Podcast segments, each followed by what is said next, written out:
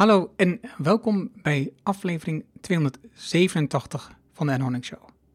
Waar je leert van ondernemers en ondernemende mensen die bijzondere resultaten bereiken, welke beslissingen ze genomen hebben om hier te komen, wat ze doen, de strategie en hoe ze klanten krijgen. Mijn naam is Erno Hanning en ik deel mijn opgedane kennis, ervaringen en expertise met jou. Ik coach ondernemers zodat ze stap voor stap de juiste beslissing nemen om uiteindelijk een gezonde groeimotor te creëren, zodat de onderneming vanzelf loopt. Hiervoor gebruik ik mijn ervaring met meer dan duizend klanten die met exact dezelfde uitdagingen zitten. Vandaag het gesprek met Jochem Uitdagen. In 2002 won Jochem de gouden medaille op zowel de 5 als de 10 kilometer bij de Olympische Spelen in Salt Lake City. Hij was ook de eerste man die een tijd onder de 13 minuten neerzette op de 10 kilometer. Na het beëindigen van zijn topsportcarrière in 2007 werd hij ondernemer, waarin hij vooral actief is als spreker, trainingen geeft en enkele mensen coacht bij het schaatsen. Een mooi gesprek met een topsporter die na zijn carrière heeft ingezien dat hij met de kennis van nu over duurzaam presteren nog vele jaren langer succesvol mee had kunnen draaien in de internationale schaatsport. Deze inzichten deelt hij nu met iedereen. Zo heeft hij het over de vier energiebatterijen: de spirituele batterij, de mentale batterij, de emotionele batterij en de fysieke batterij. De laatste zijn onder andere voeding, beweging, slaap en ontspanning. En als je dit op orde hebt, dan ben je meer verkrachtig op die andere batterijen. Ze zijn een soort communicerende vaten. Hij zegt bijvoorbeeld: We werken niet te hard, we trainen niet te veel, nee, we herstellen te weinig van de inspanning die we doen. We hebben het ook over de basiselementen van herstel die ondernemers vaak vergeten. Vandaar ook de titel dat ondernemen voor de meeste ondernemers geen topsport is. Ze komen namelijk tekort in slaap, voeding, beweging en ontspanning. Veel plezier met de inzichten van Jochem. Laten we beginnen. Welkom in de Erno Hamming Show. De podcast waarin je leert over de beslissingen om te groeien als ondernemer met je bedrijf.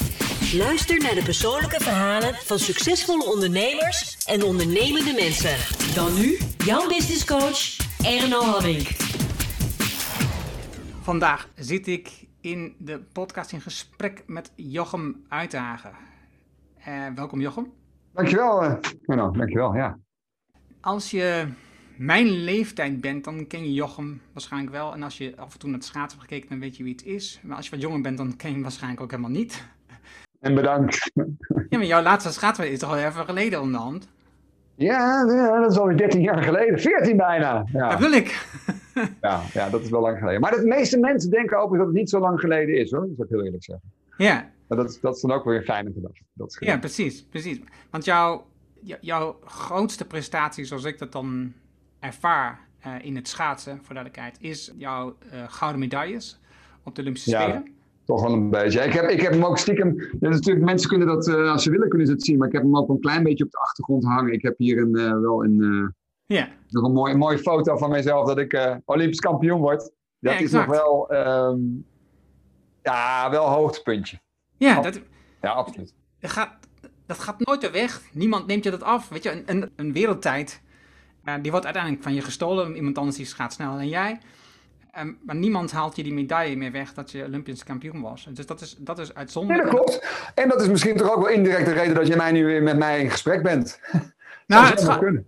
Ja, indirect zal, zou, zou zo kunnen. Ik, ben in contact gewoon met jou door ehm, eh, Robin. Ja, bekend. Precies. En, en, en, eh, want ik had zelf nooit aan jou gedacht op die manier, dus dat was wel wel grappig. Ehm, jouw medaille, die heb je gehaald in 2012. Twee. Twee, Ja. sorry, 2002. Dus dat bedoel ik, dat is al zo lang geleden alweer. Ja, ja, volgend jaar 20 jaar. Dat bedoel ik, dat bedoel ik. Dat is echt heel erg, ja. Ja, maar het, het, waarom ik dit ook zo zeg, want dat is denk ik ook mooi de scheidslijn. Want ik wil het niet zozeer hebben over dat schaatsen. Ik, ik, ben, ik ben ook niet echt een schaatsfanaat. Dus sterker nog, ik ga echt zelden schaatsen.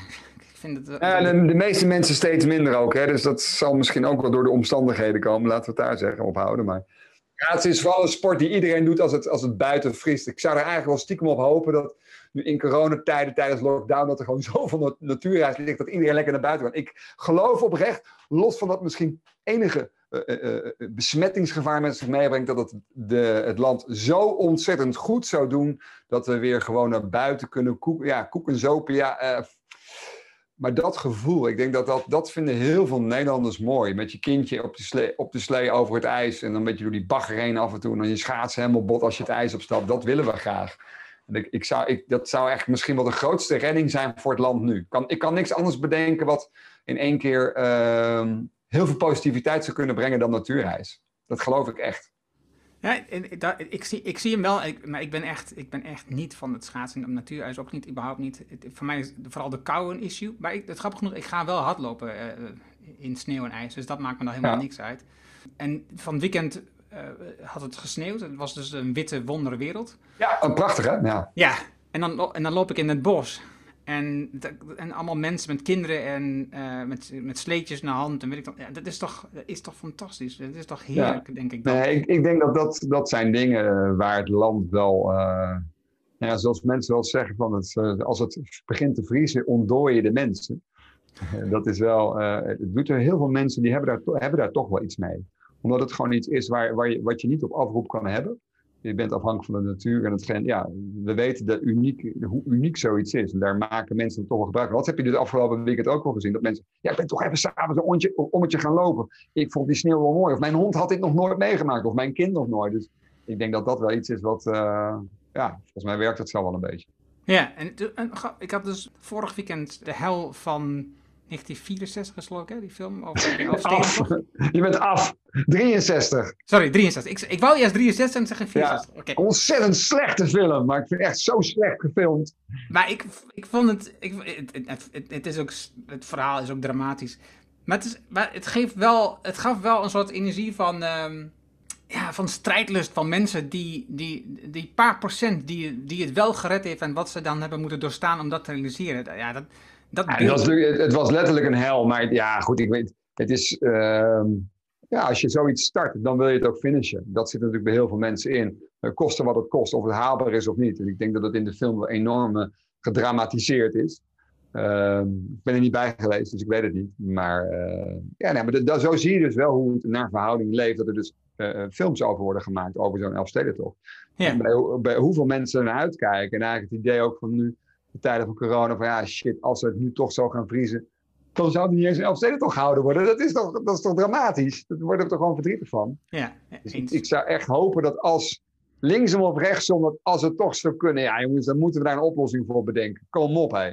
Ja. Dat is, uh, ja, is nog met een cirkel van anderhalve meter om je lichaam heen schaatsen, dat je echt anderhalf, weet ik voor wat, maar het zou wat te zot voor worden. Als het kan, dat we het niet door laten gaan. Ja, dat ja. Is, ja.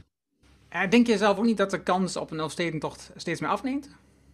Nou ja, de temperaturen laten het zien, helaas.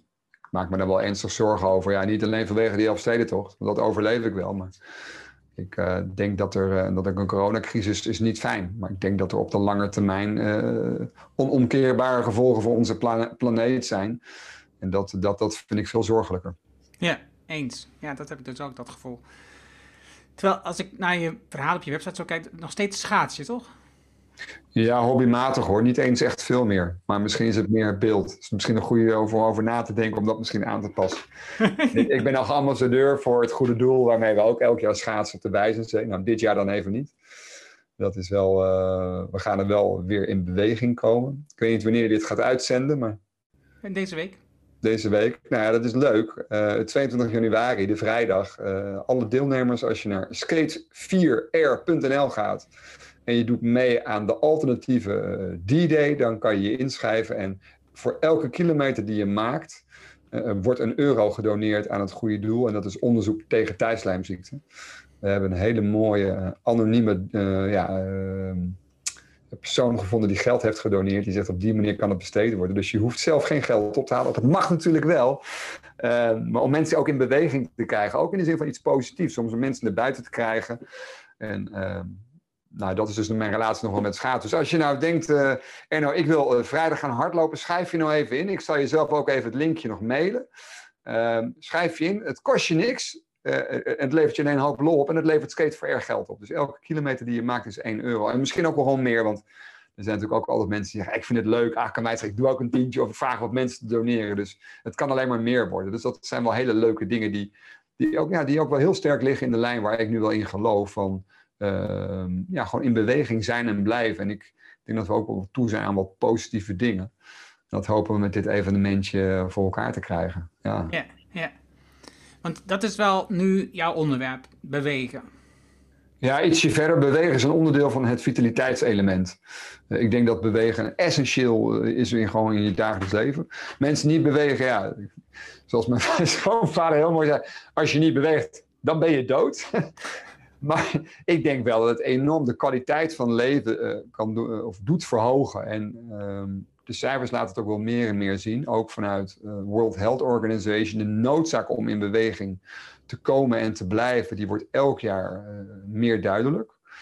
Um, je ontkomt er niet aan. Naast het feit dat natuurlijk vitaliteit niet alleen een kwestie van bewegen is, want er zijn ook genoeg mensen die bij wijze van spreken niet zouden kunnen bewegen, maar wel gelukkig zijn. En op hun manier ook wel vitaal. Dat is ook nog een aardige discussie die je her en der kan, uh, kan, gaan, kan gaan voeren. Maar het is wel, ik vind het wel een. Voor mij is het wel eigenlijk een beetje de kurk van mijn leven, zeg maar. Uh, omdat ik het ook gewoon onwijs leuk vind, uh, het bewegen zelf. Want je bent ondernemer nu? Ja, ja, ik, ja, ja, ik, ik, vind, ja ik, ik ben wel ik ben ondernemend, laat ik het zo zeggen. Nee, twijfelt over volgens mij. Nou, weet je, ik heb, ik, maar dit is, ik, om even de parallel te gaan. Ik vond mijzelf, voor zijn de mensen, ben je een talent met schaatsen? Ik vond mijzelf nooit een talent, omdat ik dacht van ja, kom op, ik sta niet op het podium. Nou goed, als je al vanaf je junioren B tot zeg maar de top 5, 6 van Nederland behoort, dan ben je wel misschien een van de talentvolle schaatsers. En dat heb ik ook met ondernemen. Ik vind ondernemen, dan heb ik altijd het idee dat je een heleboel mensen om je heen hebt, je een bedrijf hebt met mensen in dienst. Nou, dat heb ik niet. Um, ik ben namelijk gewoon zelfstandiger, maar ik werk wel weer met veel mensen samen. En uh, in dat opzicht, ik ben wel ondernemend op verschillende vlakken. En dat, ja, ik, ik, zit niet stil in dat opzicht. Dus. En je hebt, een, je, hebt, je hebt een bedrijf, je bent voor de Kamer van Koophandel. Volgens mij ben je gewoon ondernemer. Ja, ik, dat is, ja, ja Alleen okay. heb je gewoon geen mensen in dienst. En heb je gewoon niet een, een bedrijf met een grote bedrijfshal waar een, mensen Een zelfstandige zonder personeel, zoals het zo ook meer is. Ja, ja. Nee, dat klopt. En nee, dit is ook wel de, het element, en dat vind ik wel leuk. Dat heb ik afgelopen jaar wel gezien van... Um, de rode draad waar ik me mee bezig hou, is mensen fit en vitaal maken. Uh, door ze te coachen, door ze kennis te geven, door ze kunnen te geven, door ze te inspireren. Um, dat doe ik voor mezelf, dat doe ik via online workshops, dat doe ik via lezingen. Um, dat doe ik nu wat meer met één op één coaching. Ik begeleid een aantal mannen op het ijs om ze wel wat beter te leren schaatsen, maar ook de elementen van een, een stuk ontspanning, slaap, trainingsintensiteit uh, te leren. En ik ben ook nu weer betrokken bij een campagne van dit geval van de Hartstichting om, eigenlijk het gaat over een, een, gezonde bloeddruk, om je bloeddruk naar beneden te krijgen, waar ik deelnemers ga helpen. Dus het zit wel, de rode draad is er, uh, waar de sport natuurlijk een heel belangrijk element is. En we zijn ook bezig met bijvoorbeeld online gastles, waarin we kinderen uh, via ja, online uh, webinars kunnen geven, waarmee ze gastdocenten dat ze daarvoor kunnen leren. En daar gaan we ook weer met mijn stichting wat mee doen met sport. Dus er zitten wel heel veel elementjes in van mensen onderwijzen, inspireren om goed voor zichzelf te zorgen. Dus nou ja, wel ondernemend op een heleboel vlakken. Dat klopt dan weer wel. Ja, ja, ja, ja dat, dat zag ik ook. Wat ik, want je hebt het in um, vitaliteit, heb je het over, um, ja, over energiemanagement, over hoe je met dingen oh. omgaat. Uh, slaap, voeding, beweging, ontspanning. Want wat me opviel, en ik zat nog na te denken, zou dat dan een relatie er ergens in zitten? En ben ik daar benieuwd naar even terug naar het schaatsen. En je bent, bent begonnen met schaatsen toen je jong was, toen je acht was. En je hebt dan nou, talent of in ieder geval inzet om steeds beter te worden. En op een bepaald moment kom je dan in je gewest en kom je uiteindelijk bij Jong Oranje uit. En dan schrijf je dat je op dat moment niet verder ontwikkelt. En je weer teruggaat naar het gewest en daar weer ontwikkelt. Hoe komt dat? Ja, simpelweg. Als je heel erg hard aan het studeren bent en hard aan het trainen bent en je maakt te lange dagen en te korte nachten, dan trek je jezelf over de kling. Dat is wat er gebeurt. Dus ik bedoel, dat is een, soort van chronisch vermoeid, uh, waardoor ik gewoon niet het maximale eruit kon halen. En dat inzicht is pas veel later gekomen. En um, toen ik daar wat op ging terugschakelen, door gewoon steeds wat minder te doen, uh, toen ging ik ook steeds harder schaatsen aan de andere kant, later op in mijn carrière ben ik wel weer nat gegaan. Toen is eigenlijk min of meer hetzelfde gebeurd. Alleen niet zozeer met fysiek als wel misschien meer mentaal, emotioneel. Uh, dat ik daar te weinig aandacht aan gaf. Um, maar dat heeft dus wel met vitaliteit te maken. Als je s'morgens om, wat is het, om zes uur opstaat. En je zit, uh, je toch om tien voor zeven op de fiets om een station te racen. Je fietst naar Rijswijk toe. vervolgens, sorry, je fiets niet naar je, je fietst vervolgens naar station Utrecht toe. Dan ga je in de trein naar Voorburg. Dan fiets je van Voorburg naar Rijswijk. Dan doe je de hele dag, volg je je colleges. Dan studeer je nog wat. Dan ga je vanuit Rijswijk op de fiets naar de Uithof in Den Haag, de ijsbaan. En s'avonds fiets je een half uur, 40 minuten terug. Altijd net iets te hard, omdat je de trein net wel of ja, net niet haalde, vaak net wel. Ehm, en je ligt s'avonds om pak een beter kwart over elf, half twaalf in je bed. Ja, dan slaap je gewoon te weinig. Herstel je niet. Je hebt veel te hoge inspanningen. En dat is niet duurzaam. En dat, ja, dat is gewoon niet handig. Dus ik denk dat dat, dat inzicht kwam toen wel. Toen heb ik dus een beetje bijgeschaald dat ik minder ben gaan studeren. Toen ging ik steeds harder rijden. En dat heeft uiteindelijk wel toegeleid dat ik de kans kreeg om ook vanuit het gewest te ontwikkelen om in zo'n kernploeg terecht te komen uiteindelijk. Dat was ook wat ik dacht dat er zoiets dergelijks was gebeurd. Dat je vooral te weinig rust had genomen, waardoor je uiteindelijk niet bereikt wat je wilde. En, en uiteindelijk kom je weer terug in een kleiner team of wat dan ook, in een minder prestatiegedreven team, waardoor je Oh, dat is niet waar hoor, dat is niet waar. Sorry, sorry. Nee, nee, het heeft, nee maar het heeft, het heeft meer, uh, dat kan je ook niet helemaal weten hoor. Jong Oranje is echt 18, 19 jaar, junioren A. En ik ging terug naar het gewest waar ik ook weer met neo-senioren en senioren zat. Uh, maar wij waren gewoon wel een waanzinnig goed team. Um, uh, er zaten een aantal namen in die uh, later ook nog wel weer hebben gepresteerd op, op World Cup niveau. Dus we waren gewoon een onwijs goed team. Uh, met een André Nuit, een Karel Verheijen, een Ralf van der Rijs. Die heeft er ook nog in gezeten. Dus um, echt wel goede rijders. Emiel de Jager. Um, die, um, die er gewoon het beste van wilden maken. Maar juist door terug te schalen in, in trainingsintensiteit... ging ik gewoon uiteindelijk uh, ging ik beter presteren. Dus ja, en mezelf gewoon bleef ik mezelf ontwikkelen. Ik denk dat daar ook wel de essentie in zit. En is dat dan de combinatie van dus de intensiteit en je rust uh, goed te organiseren. En ook de mensen in zo'n team om je heen die je meenemen. Uh, die je nou, alle, alle, twee. Enerzijds door, door de, de grenzen op te zoeken binnen je training om het maximale eruit te halen. Anderzijds om te voldoende kunnen te herstellen van de inspanningen die je hebt. Alleen dat laatste, daar was ik nou, nooit heel erg bewust mee bezig. En ik denk dat, dat als je dat neerlegt naast de gemiddelde ondernemer, dat al die ondernemers roepen, ja, wat ik doe is ook topsport, dan moet ik meestal heel erg hard lachen. Want ze tarten alle wetten van de topsport.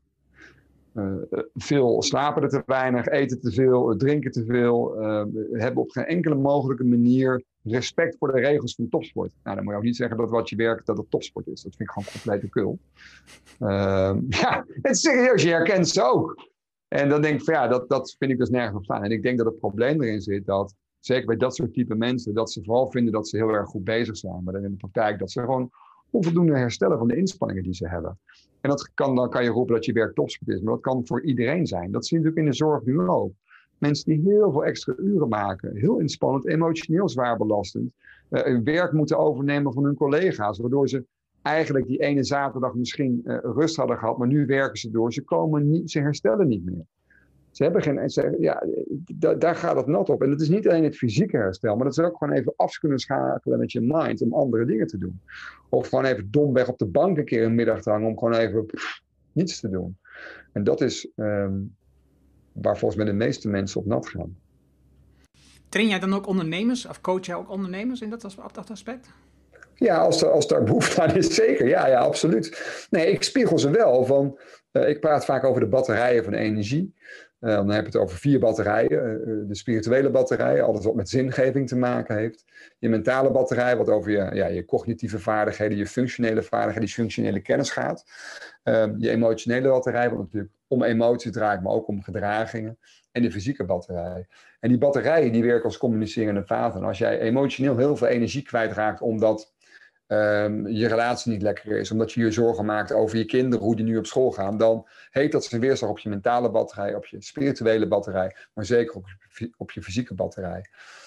Die fysieke batterij, die, nou, eigenlijk, wordt die vooral gevoed door de basiselementen. Ik zeg, joh, dat heeft met voeding te maken, dat heeft met beweging te maken, daar komt die beweging weer. Dat heeft met slaap te maken, maar zeker ook met ontspanning. En die fysieke batterij is wel de basis. Als je die vier hoofdzaken op orde hebt, zal je meer weerbaar zijn, meer veerkrachtig zijn op die andere batterijen.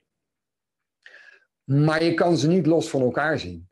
En um, ik denk dat, dat, dat mensen dat moeten gaan inzien. En juist ook omdat um, het herstelvermogen van mensen uh, eigenlijk op het ogenblik verliezen mensen bijvoorbeeld leuke gesprekken met anderen. Het herstelvermogen op emotionele batterij uh, is, is heel belangrijk. Omgang met anderen, met vrienden, met familie, leuke dingen doen. Dat is er allemaal niet bij. Dus je hebt dan juist dat fysieke deel wordt des te belangrijker. En uh, ja, daar probeer ik mensen inderdaad wel op te coachen. Om gewoon hun eigen leven nou eens te bekijken. Van, hoe zou je nou ook gewoon ideaal bijvoorbeeld je dag kunnen indelen. Om gebruik te maken van je energie, niet van je tijd. Als je s'morgens opstaat, heb je soms veel meer tijd. Veel meer energie voor het een dan voor het ander. En daar kan je denk ik veel meer op. Nou ja, eh, energiemanagement, dat zegt het eigenlijk al. Doe de dingen wanneer je er energie voor hebt. Als jij stomweg een mailtje moet beantwoorden of factuurtjes, moet je niet doen als je hoog in je energie zit. Nee, dat moet je doen als je wat lager in je energie zit. Dan zijn het wat makkere klusjes. Dus zo probeer ik mensen wel te helpen, ja zeker. Wat, is, wat zijn jouw belangrijkste eerste tips dan die je zo iemand meegeeft, zo'n ondernemer? Nou, ik denk dat je vooral moet nagaan van uh, enerzijds waar verlies je veel energie op. Dat, dat kan natuurlijk al helpen om te kijken of je dat kan dichten. Anderzijds ook om bij jezelf te nagaan waar kan je makkelijk energie op terugwinnen. En dan is er ook wel een vraag van hoe word je s'morgens wakker? Ik vind dat een van de, ja, dat is echt wel laaghangende fruit, door wat meer aandacht aan je slaap te gaan geven. Ehm, dat kan zo'n groot effect geven. Het is misschien een heel saai onderwerp slapen.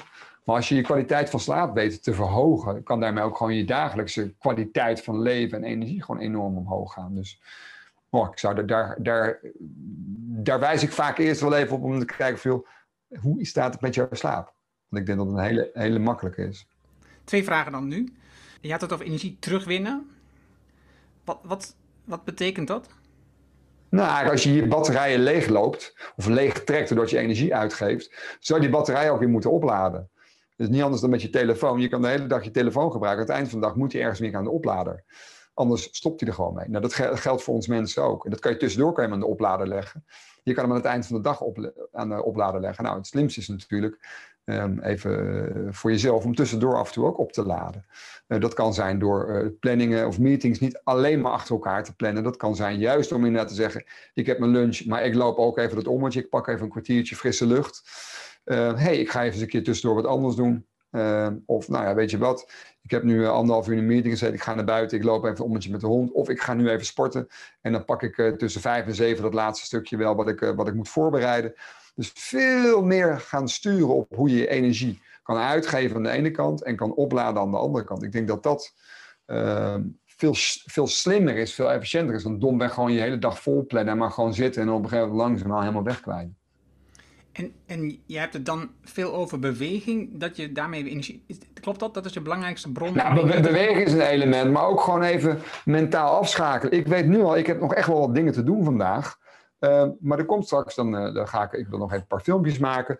En ik kan me nu eigenlijk op verheugen dat ik straks één of twee filmpjes heb opgenomen om die vanavond even lekker te monteren. Dan heb ik lekker gegeten, dan zit ik lekker beneden aan de keukentafel en dan rammel ik dat even een anderhalf, twee uurtjes, maak ik dat af. Dat vind ik nu wel leuk. Zou ik nu nog geen zin in hebben? Omdat ik eerst die andere dingen wil doen. Dus het is ook, um, ja, wat doe je op welk moment? Dat, kan je, dat is wel, um, daar kan je dus wel sturing op vinden. Ja. En ik vind het ook van belang. Ik ben net met mijn honden buiten geweest. En het zou zomaar kunnen zijn uh, dat ik straks ook voor het eten zeg, ik doe nog even één ommetje. Um, even tien minuten weg, want het geeft me die tien minuten ook weer de tijd om even te bedenken, oh ja shit, hey, ik moet Erno die foto nog sturen. Dat zou ik nog even doen. Nou, dat plop op. Nou ja, en, soms pak ik dan mijn telefoon en dan doe ik het te plaatsen om te kijken of ik van de server af kan halen en dan stuur ik hem. En dan heb ik het van mijn lijstje af. Um, maar ook dus een stuk tijd om af en toe nou ja, dingen te processen. Waardoor als ik s'avonds in mijn bed lig, dat het niet nog ja. Blijft gaan. Maar dat is natuurlijk bij heel veel mensen het probleem. Ja, precies. Oké, dan, dan, hebben we gelijk ook de, de overgang gemaakt naar die andere vraag die ik had. Dus jij zegt, je moet, je moet, hoe word je wakker? Hoe, je kunt je slaap verbeteren. Wat, wat zijn belangrijke elementen om je slaap te verbeteren? Ik vind mijn favoriete uitspraak: The night mirrors the day. Oftewel, de nacht is een afspiegeling van hoe je je dag beleeft. En dat betekent als je heel veel zorg hebt, heel veel dingen te doen hebt, is de kans best groot dat als jij s'avonds in je bed ligt en je kan niet helemaal slapen, of omdat je nog wat uh, koffie hebt gehad, of omdat je gewoon hyper bent, dat, dat het allemaal door je hoofd heen gaat. Nou, dat, dat gaat niet helpen. Dus door, door de dag heen blokjes in te bouwen om af en toe even gewoon af te schakelen, of om gewoon even rustig koffie te drinken, om nou, wat wij net even deden met de gein, even met die camera, even dollen. Dat is misschien één, twee minuten. Het gaat natuurlijk helemaal nergens over. Maar het geeft wel een soort ontspanning los van het feit dat dingen even moesten. Waardoor je even. ehm, mensen denken nu echt, waar gaat het over? Ik heb net met mijn camera mijn, mijn, mijn uitzicht laten zien. Dan weet het even een leuk spelen met speelgoed. Eh, maar mensen, door, door de dag heen even af en toe uit te gaan, eh, laat je dus even je batterij op, waardoor je weer daarna vol gas kan geven. Dus dingen door de dag heen doen helpen. Maar dat kan ook je eetmomenten zijn, dat zijn je beweegmomenten, dat zijn je relaxmomenten. Dat is bijvoorbeeld ingrijpen op je ademhaling. Door te zeggen, hé, hey, als ik naar beneden ga om wat te drinken te halen, dan kijk ik even van, hoe zit ik met mijn ademhaling? Ben ik wat gejaagd? Ben ik wat ontspannen? Of niet? Uh, en dan kan je erop tunen. En als je dat steeds meer gaat doen, dan ga je steeds fijnere momenten hebben. En dat is ja, daar probeer ik mensen op te coachen. Het is niet zo dat ik zeg, je moet dit, je moet dat, je moet zus, je moet zo. Het is meer van, joh, kijk eens of je aan dat knopje wat kan draaien, of aan dat knopje wat kan draaien. Misschien helpt dat, misschien helpt zus, misschien helpt zo. Joh, wat eet je nou bij de lunch? Nou, dat lunch kak je wat in. Nou, misschien moet je je voeding een klein beetje aanpassen. En misschien moet je uh, om een uur of vier niet een uh, paar stroopwafels in binnen eten. Dan moet je gewoon wat, wat nootjes nemen, of misschien een bakje kwark, weet ik veel wat, waardoor je wel je energie hebt. En dat je door kan trekken tot het avondeten van zeven uur. Dus er is ook niet een vast recept, zeg maar, je moet het zo doen, maar je moet het naar je eigen leefstijl aanpassen. En is het dan ook zo voor jou dat je ziet dat, vergelijkbaar met, met jouw succes, wat dat heeft veranderd toen, die, die verandering in je leven naar je, naar, bij het schaatsen, dat je dat ook voor ondernemers ziet, dat, dat, dat ze als ondernemers succesvoller worden daardoor? Ja, ik, ik hoor het wel van mensen om me heen die hun leefstijl aanpassen. Dat ze zeggen, hé, hey, ik begin meer energie te krijgen. Ik, ben, uh, ik, ik heb s'avonds nog zin om dingen te ondernemen. Uh, ik ben wat gewicht kwijtgeraakt. Het gaat allemaal wat makkelijker. Ik merk dat ik uh, wat makkelijker kan schakelen door niet continu met mijn telefoon bezig te zijn. Dus allemaal van die kleine elementjes. En ik, ik moet ze heel eerlijk zeggen, ik heb het in mijn carrière op het moment echt supergoed gedaan. Maar ik heb richting het einde carrière ook wel mijn fouten gemaakt. Maar des te meer geloof ik in dit model. En af en toe ja, af en toe ga ik zelf ook wel weer onderuit. Omdat ik net even iets te veel hooi op mijn vork neem. Dat ik net even iets te veel tegelijk doe. Dan word ik onrustig. Maar ik, ik, merk het ook heel snel meteen aan mezelf. Dan word ik wat, wat kribbig. Dan word ik wat korter. En dan ga ik wat, wat sneller afsnauwen. En denk, oh ja, shit, ik moet, e-, ik moet even tot rust komen. Maar aan de andere kant, het, soms wordt het ook bij het leven. Als je, ik heb het laatste ook gehad. Dan heb ik echt gewoon twee, drie dagen heel vol gepland. Ja, dan moet ik daar gewoon doorheen. En, dat is, uh, en dan is het na die laatste, uh, dat laatste bijdrage zeg maar, die je geeft, dan is het ook even van. Pff, en dan is het s'avonds ook gewoon even niks. Dan uh, kan ik ook echt op de bank gaan en dan ga ik, tv, ga ik een filmpje kijken. En dan, en dan pak ik de volgende dag wel weer op. Ja. Wat, wat ging er dan voor jouw gevoel mis in die laatste periode van je schaatscarrière dan? alles gericht op fysiek beter worden, hard trainen en onvoldoende zicht hebben op waar je nog meer energie van krijgt, waar ik nog meer energie van krijg. Ik zat op zondagmiddag met mijn benen op de bank omhoog omdat ik rustmiddag had. En mijn vriend vroeg toen naar mij van, goh, ga je mee, gaan we even shoppen in Hilversum? En dan had ik echt zoiets van, ik heb rustmiddag, dus ik blijf maar gewoon thuis. Terwijl ik deep down van binnen wel zoiets had van, ik zou eigenlijk wel mee willen, maar ik dacht dat ik er heel goed aan deed om rust te pakken. Dus ik pas veel later ben gaan inzien dat dat misschien toch niet zo'n hele handige move was dat ik beter gewoon kon zeggen van joh, ik ga lekker wel mee naar Hilversum. Even een andere omgeving. En dan misschien niet met de fiets, maar met de auto, omdat ik dan mijn energie kon sparen. En dan ga je even wat anders doen. Dan ben je even met je hoofd met iets anders bezig. Ben je even met je vriendin op pad. Heb je wat andere verhalen, andere indrukken. Dat is natuurlijk ook belangrijk om de volgende dag weer dan je focus meer naar dat schaatsen te zetten. En ik was alleen maar bezig met schaatser zijn. En al die andere rollen die ik op dat moment vervulde. Bijvoorbeeld partner of de broer van Ingo of de buurman van Kees of de, de zoon van mijn ouders ja, die vond ik minder belangrijk. Want ja, ga ik er harder van schaatsen, ja of nee? Nou ja, daar heb ik denk ik wel een aantal keer verkeerde antwoorden op gegeven. Dat zijn natuurlijk dan eh, bijzondere keuzes die je dan op dat moment maakt. Die, waarbij je zo vol gaat voor dat ene ding, dat je alle andere zaken uit het oog verliest. Ja, en als je me vraagt, heb ik dan spijt van mijn keuzes? Nee, ik heb ze met alle met volle 100% genomen. Alleen achteraf zeg ik misschien dat ik een beter een andere keuze kunnen maken. Uh, maar het is inderdaad gewoon echt schakelen. Wat doe ik op dit moment? Maar ook uh, een heel flauw voorbeeld. Um, uh, in dit geval, jij had mij gevraagd om nog een stukje tekst aan te leveren. Nou, ik had er vandaag niet de rust voor om dat te doen. En dan kan ik kiezen van, ik ga een kwartier korter met mijn honden lopen. Of ik ga dat stukje tekst opleveren. En vroeger zou ik denken, oh, ik moet het stukje tekst opleveren. Tegenwoordig denk ik, ja, nou, komt later dan wel. Ehm, ik ga even met mijn honden lopen. Dat is voor mijzelf van belang. En uh, dat vind ik belangrijker dan een stukje tekst. heb je ook het eerlijke antwoord. Maar dat is een keuze inderdaad die ik op dat moment maak. En daar heb ik ook door schade en schande uh, word je wijs. En de volgende keer als het bij wijze van spreken echt een hele hoge prior heeft, dan gaat het wel voor.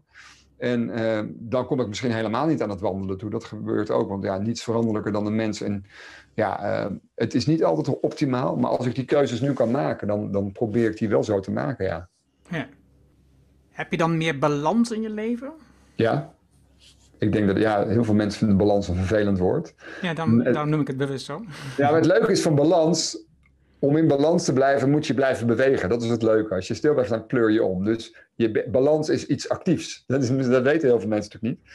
Of realiseren ze niet, laat ik het zo zeggen. Je moet, iets, je moet actief blijven om in balans te blijven. Dus die balans wordt ook continu verstoord. Dus moet je weer aanpassingen maken. Nou ja, dat, dat is wat ik probeer continu te doen.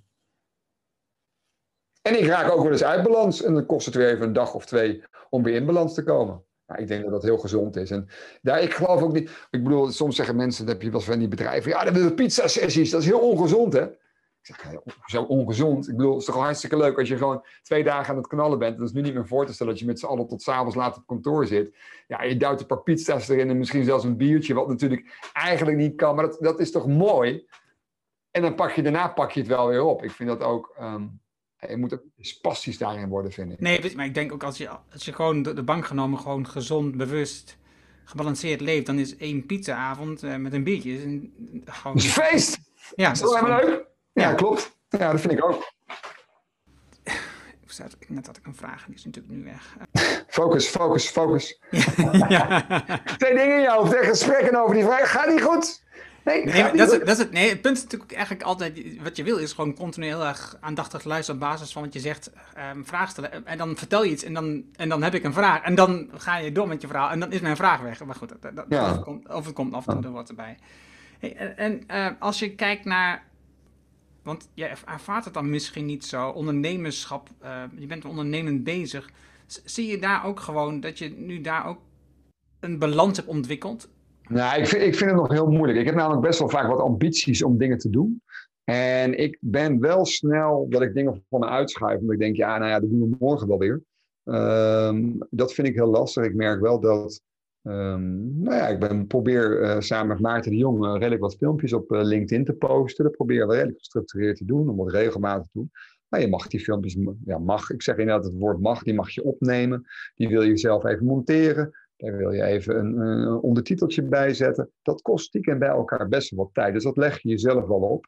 En soms denk ik van ja, moet ik dat wel doen, moet ik dat niet doen? Maar ik denk wel dat het onderdeel is van het ondernemerschap. Uh, je kan het ook naast me neerleggen. En dat merk ik waarschijnlijk de komende dagen nog niet, maar dat merk ik waarschijnlijk over een paar maanden dan. Dat het, uh, dat het misschien dat, dat je wat minder verzoeken krijgt, dat je minder zichtbaar bent. Uh, dus dat is iets. Ik moet, ben er af en toe nog mee aan het sleutelen. En uh, dat heeft dus ook weer met prioritering te maken. Wil je dat echt daadwerkelijk eh, doen? En daar, nou, dat, ik heb de indruk dat het me dat de laatste tijd wel beter afgaat. Uh, heeft ook wel te maken dat doordat mijn werkzaamheden nu steeds meer op locatie zijn, dat wil zeggen thuis, ik gewoon echt geen reistijd meer heb. Uh, ik heb in 2020 meer kilometers bijna gefietst dan dat ik met mijn auto heb gereden. Dus dat zegt ook wel wat. En dan zou je zeggen, hoeveel heb je dan met je auto gereden? Nou, ik heb met mijn auto geloof ik bijna 15,5 tot 16 gereden. En op mijn fiets 13. Dus uh, nou, dat zegt wel iets, denk ik. Andere jaren was echt wel anders. Dan reken ongeveer 35.000 per jaar. Maar die tijd heb, kan je dus in andere dingen stoppen. En omdat je ook wat minder sociale elementen hebt. Ja, ik vind het prima om s'avonds even achter mijn computertje te zitten om even een filmpje te maken. Ik vind het ook wel leuk. Um, dus je deelt je tijd ook wel weer anders. Nou, dat zal straks misschien ook weer, weer, weer uh, veranderen. Dus ik maak daar wel mijn keuze in. Ik probeer ook wel gestructureerd afspraken met mezelf en ook in dit geval met Maarten te maken. Wanneer posten we dingen? Hoe gaan we dat doen?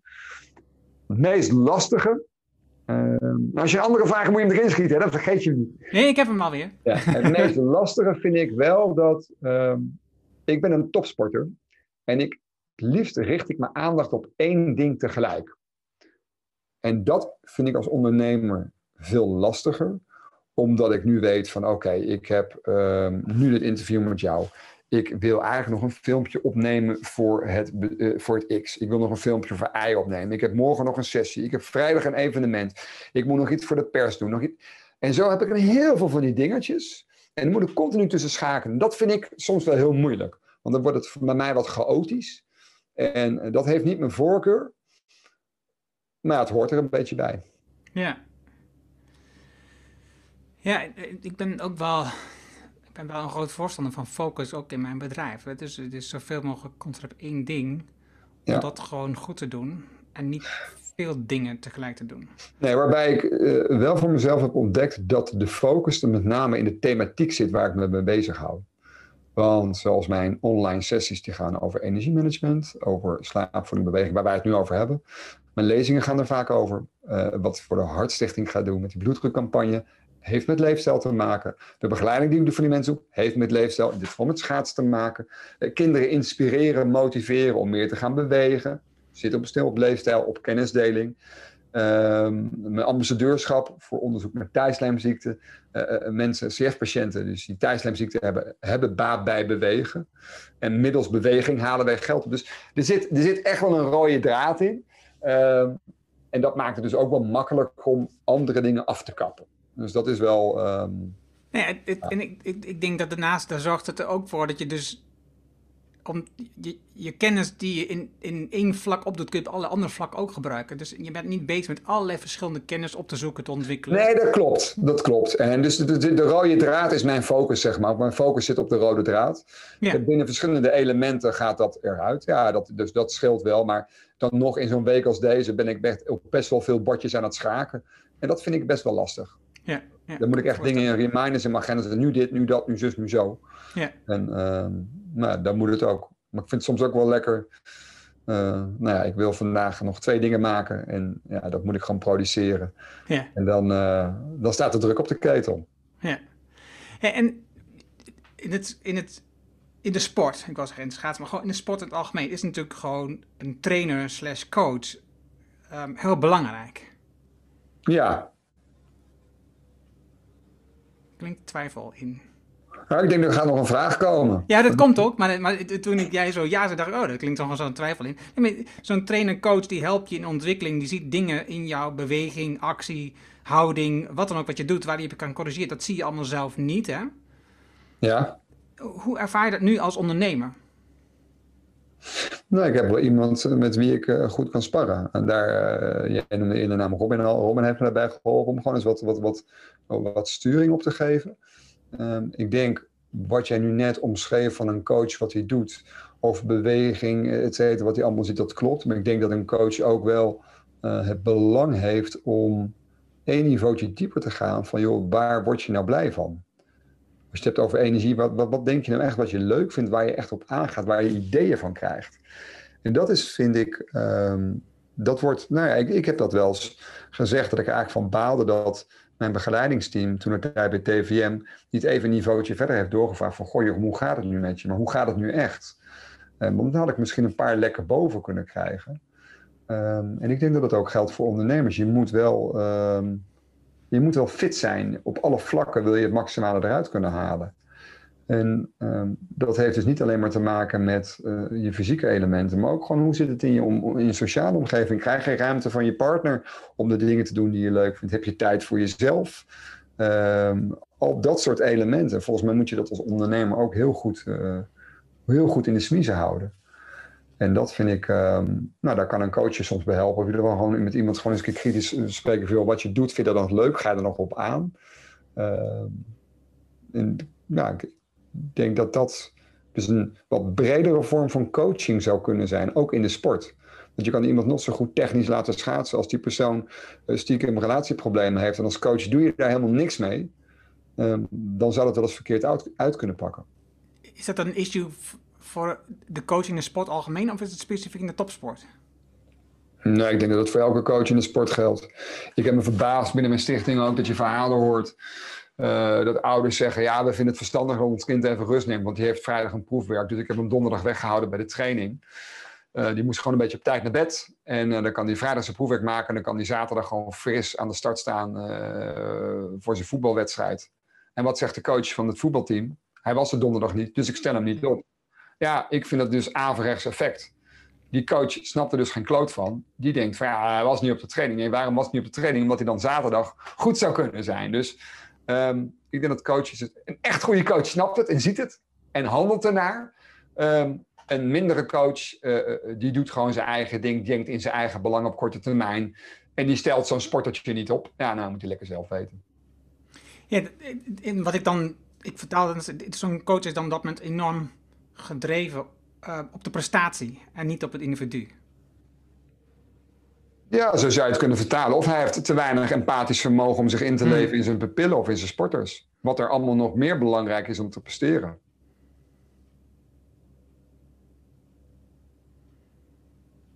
Doe je daar wat mee? Doe je daar, doe je daar wat mee in de aandacht richting coaches in de sport? Nou, we hebben, binnen mijn stichting hebben we daar wel aandacht aan gegeven. Ik benoem het ook wel. Maar de vraag is of ik daar. Uh, ik doe er wat mee in de zin dat af en toe gewoon dit soort opmerkingen te plaatsen. En ik schram er ook niet voor als ik, uh, als ik voor, voor coaches of iets dergelijks sta om dit soort voorbeelden te benoemen. Omdat ik vind dat het gewoon onderdeel moet zijn eigenlijk van een coachopleiding. En ik denk dat het inmiddels ook wel meer en meer wordt gedaan om het, nou noem het toch wel wat holistischer te bekijken, hè, wat breder te bekijken. Ehm, maar ja, goed, ik kan er nog steeds af en toe om lachen. En ik, ik, ik, dat is ook wel de ervaring dat je op een gegeven moment denkt, ik zie het nu ook in de sport. Ik heb best wel wat sporters gesproken de afgelopen maanden die eigenlijk denken van ja, ik heb helemaal geen competitie gehad. Ik zeg, maar wat is de reden dat je competitie hebt? Ja, maar ik vind het zo mooi om dit of dat of zus of zo. Maar wat vind je zo nou mooi aan de sport? Wat vind je zo mooi aan de schaatsport bijvoorbeeld? Of uh, ga je nou eens kijken waar je je kan ontwikkelen? En ik denk dat je dat nu in de coronatijd ook wel gaat zien. Wat echt de gedreven sporters zijn, die echt voor hun sport gaan en die echt zeggen van, oh, ik vind het, ik vind het zo gaaf om te doen. Of dat ze zeggen, ja, ik vind het een mooie soort van lifestyle. Daar heeft Sven Kramer ooit een keer opmerkingen over gemaakt. Van die lifestyle sporters die het leuk vinden om te sporten. Maar ja, hè. Ehm, dus die echt intrinsiek gemotiveerd zijn om het maximale eruit te halen. Dat vind ik wel een hele, hele interessante. Dus ja, dat is, ja. Ik snap, ik snap het. Ik merk het. Ik zit zelf in een, in een loopgroep, uh, hardlopen. En, dat, en dan, ik zit in een wedstrijdgroep, daar ben ik toevallig ingekomen. Dus ik ben niet uh, goed. Maar dat, en dan zie je dus die mensen die nu ontzettend veel moeite hebben om zichzelf te motiveren om te trainen. Omdat dus die wedstrijdprikkel ontbreekt. Ja, en ik, ik zou dus denken, ga je eigen wedstrijdprikkel creëren. Ik bedoel, dat is toch niet zo heel moeilijk. Uh, ga kijken waar je op kan verbeteren. En ga desnoods een rondje neerzetten. En zeg van, joh, ik wil binnenkort een recreatief loopje. Ik heb hem gelopen. Die is, uh, ik heb een mooi rondje, die is 9,8 kilometer. En ik streef ernaar om die binnen de 45 minuten te, rijden, uh, te, te, lopen. En dat ga, daar ga ik gewoon voor trainen. Dat is toch een heel mooi target? Ja, ja, ja. denk ik dus ook. En, en, en, en spreek dat met je mede-hardlopers af. En doe het op die manier. Ja. Of kies ervoor om aan je techniek te gaan werken. Ik zei ook laatst tegen een sport. Ik zeg, hoe cool is het dat je gewoon een periode geen verplichting hebt, maar dat je gewoon volledig kan, je energie kan stoppen in de ontwikkeling van jezelf. Ja, en aan de techniek werken vind ik dan nog wel lastig. Omdat wat ik al zei, wat ik dus zie is dat een coach die kan dingen zien in je techniek die je zelf gewoon niet ziet. Als ik zelf hardloop, is het heel ingewikkeld om te zien hoe ik mijn uh, houding heb of hoe ik mijn been strek of mijn been ja, optrek. Dat. Uh, zet, een, uh, zet een iPad neer en uh, ga het lekker een keer filmen. Ja, neem een statiefje. Ik wil, je hebt tegenwoordig van die, hier, ik zal, van, die, van die kleine rommeldingetjes. Ik, ik, ik, geloof dat dit soort dingen, die kosten van die, ik heb zo'n zo'n 20 euro. Ja, 24, 25 euro. Daar zet je je telefoontje in. Die kan je zelfs aan een boom doen. Die kan je zelfs met je Apple Watch bedienen op afstand. En laat een filmpje maken. Ga maar gewoon eens kijken. Oh ja, en ik, ik, ik, ik, ik zweer zelfs. Ik weet bijna zeker, als jij een filmpje maakt van je lopen. en je zou het naar een professionele atleet sturen via social. joh, eh, heb je, heb je één tip voor mij als je mij ziet lopen wat ik moet doen? Ik denk dat je respons krijgt. Dan zullen ze waarschijnlijk roepen: joh, meer je knieën optrekken of je armen. Nou, daar heb je toch alweer wat om aan te werken. Ja, maar je moet, dus wel, je moet jezelf willen verbeteren. Ja, ja ik, ik, vind, ik, ik heb daar niet, dus ik blij dat ik de vraag heb gesteld. Ik heb er nog nooit over nagedacht. Ik vind het een fantastisch idee. Ik bouw heel erg op de trainen, dat soort momenten, dat hij mij suggesties en adviezen geeft. Maar ik vind het echt goed dat je dit zegt, want dat kan ik, dat kan ik gewoon zelf ook vragen. Ja, simpel.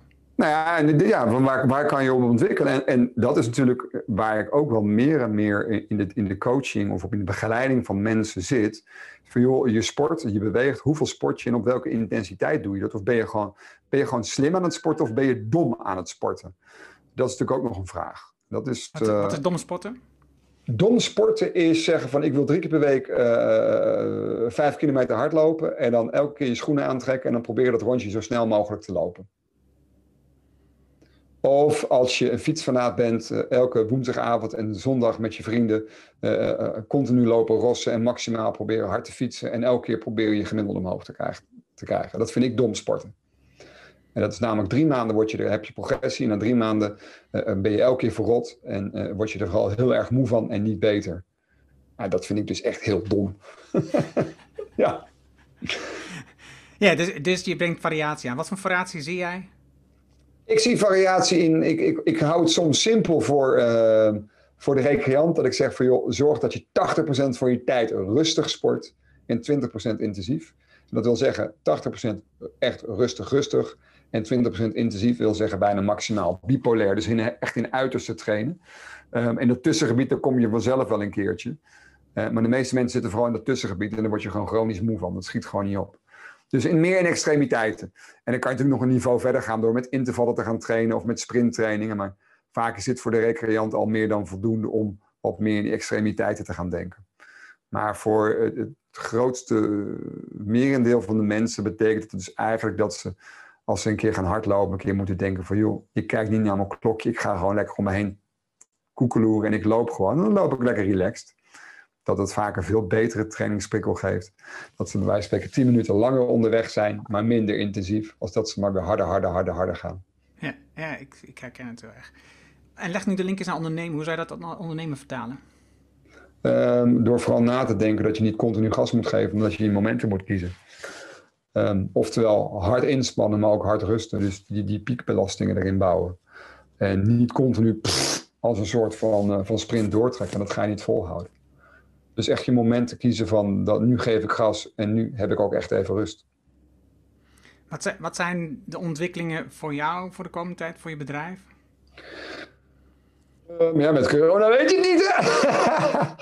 nee, ik hoop, ik hoop gewoon door uh, mensen mee te nemen in de kennis en kunde, met name via LinkedIn, om daar uh, dingen te delen, dat ze geïnspireerd raken om uh, letterlijk en figuurlijk voor zichzelf met zaken aan de slag te gaan, in beweging te komen.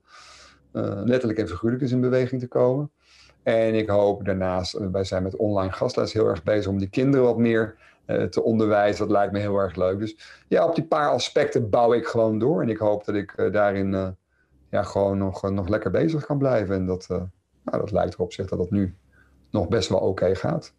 En het online gastlessen, is, ben je daar dan mede-eigenaar van? Hoe zit het? Nou, ik ben, ik ben een hoofdmeester of meester Jochem. En mijn stichting heeft daar een bijdrage aan gedaan om dat verder te ontwikkelen. En uh, ik ben daar geen mede-eigenaar van. Dat zou misschien nog kunnen hoor, daar hebben we het wel over.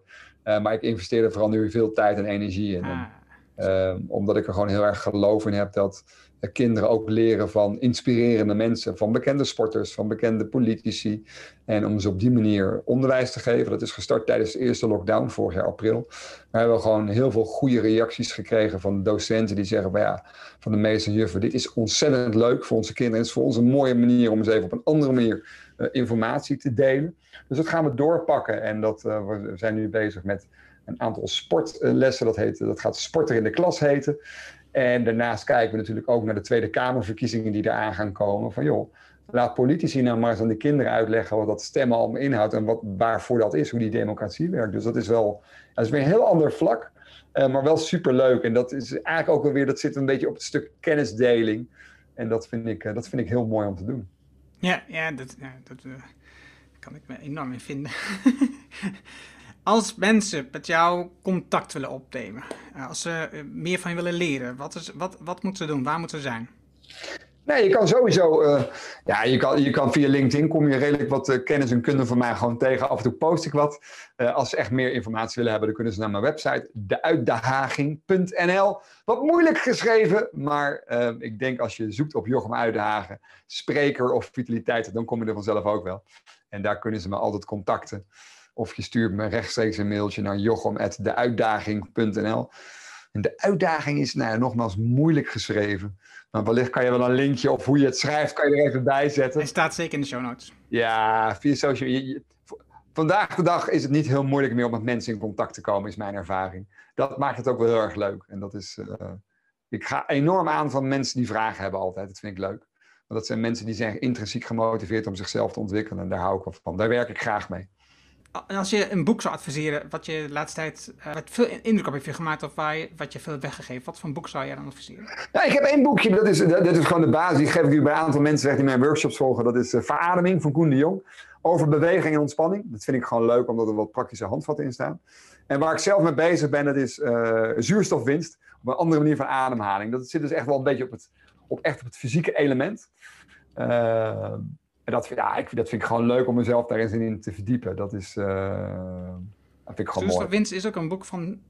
Nee, dat is een, het, is een, het is een vertaling. Oké. Okay. ik zou even moeten zoeken. Het, ik, het, is een, het gaat eigenlijk wat je, dat je een soort van kunstmatige hoogtetraining hebt door adem, eigenlijk zuurstoftekort te gaan, uh, gaan krijgen. En dat is, uh, ja, dat is gewoon een ademhalingstechniek om je lichaam uh, beter te, leren, ja, te leren ademen. Interessant. Ja, ik zal hem even sturen. Ik, Volgens zuurstof binnen. Ja, ja. Ik heb met Koen de Jong ook een opname gedaan voor de podcast een tijd geleden. Dat is ook ja. leuk. Ja. Ik heb het linkje naar jou gestuurd. Ja, ik heb hem. Jochem, super dankjewel voor dit gesprek. Het was leuk om uh, van je te horen. En ik ben zeer geïnspireerd geraakt over bewegen. Wat ik in mijn optiek al veel doe, maar toch nog weer nieuwe dingen geleerd. Uh, hoe dat we kan verbeteren. Dus wat dat betreft, dankjewel. Ja, ik heb aanstaande dinsdag gaat er nog een nieuwe Energy Series van start. Hè? Kan je nog op inschrijven? Ik heb nog een paar plekken. Ik ga hem even opschrijven. Oké, dat was het mooie gesprek met Jochem. Je vindt de namen en links die we noemden in het artikel dat bij deze uitzending hoort. Ga daarvoor naar erhonning.nl slash show 287. Wil je vanzelf de volgende afleveringen van deze podcast op je telefoon krijgen? Dat is heel eenvoudig. Heb je een iPhone, dan zit daar standaard de app Apple Podcast op. Open die app, zoek de Erhonning Show op en klik op abonneer. Heb je een Android-telefoon, ook eenvoudig, installeer dan eerst de Player FM app bijvoorbeeld. Open die app, zoek de Erhonings op en klik op abonneer. Dankjewel hiervoor. Heb je vragen, reacties, opmerkingen over deze aflevering van Jochem of over de podcast in het algemeen? Stuur dan een e-mail naar podcast.ernohanning.nl, want dan weet ik dat het over de podcast gaat. En ik hoor super graag van jou. Wil je leren hoe je meer uit je team haalt door meer aan ze over te laten? Wil je leren welke hardnekkige gewoontes je tegenhouden om te groeien? En wil je weten wat het juiste moment is voor een beslissing? Vraag dan het boek Betere Beslissingen voor een Beter Team aan op ernhorning.nl. Dit is mijn nieuwste boek en je downloadt het helemaal gratis. Je hebt zelfs geen e-mailadres nodig. Er is ook een Kindle en een EPUB versie. Wil je de papieren versie van dit boek? Dat kan ook. Je betaalt dan alleen de verzendkosten. Mijn nieuwste boek is altijd gratis. Vraag het daarom nu aan op ernohanning.nl. En ik weet als ondernemer, je hebt een volle agenda, je leest het in één avond tijd. Dankjewel voor het luisteren en graag tot de volgende.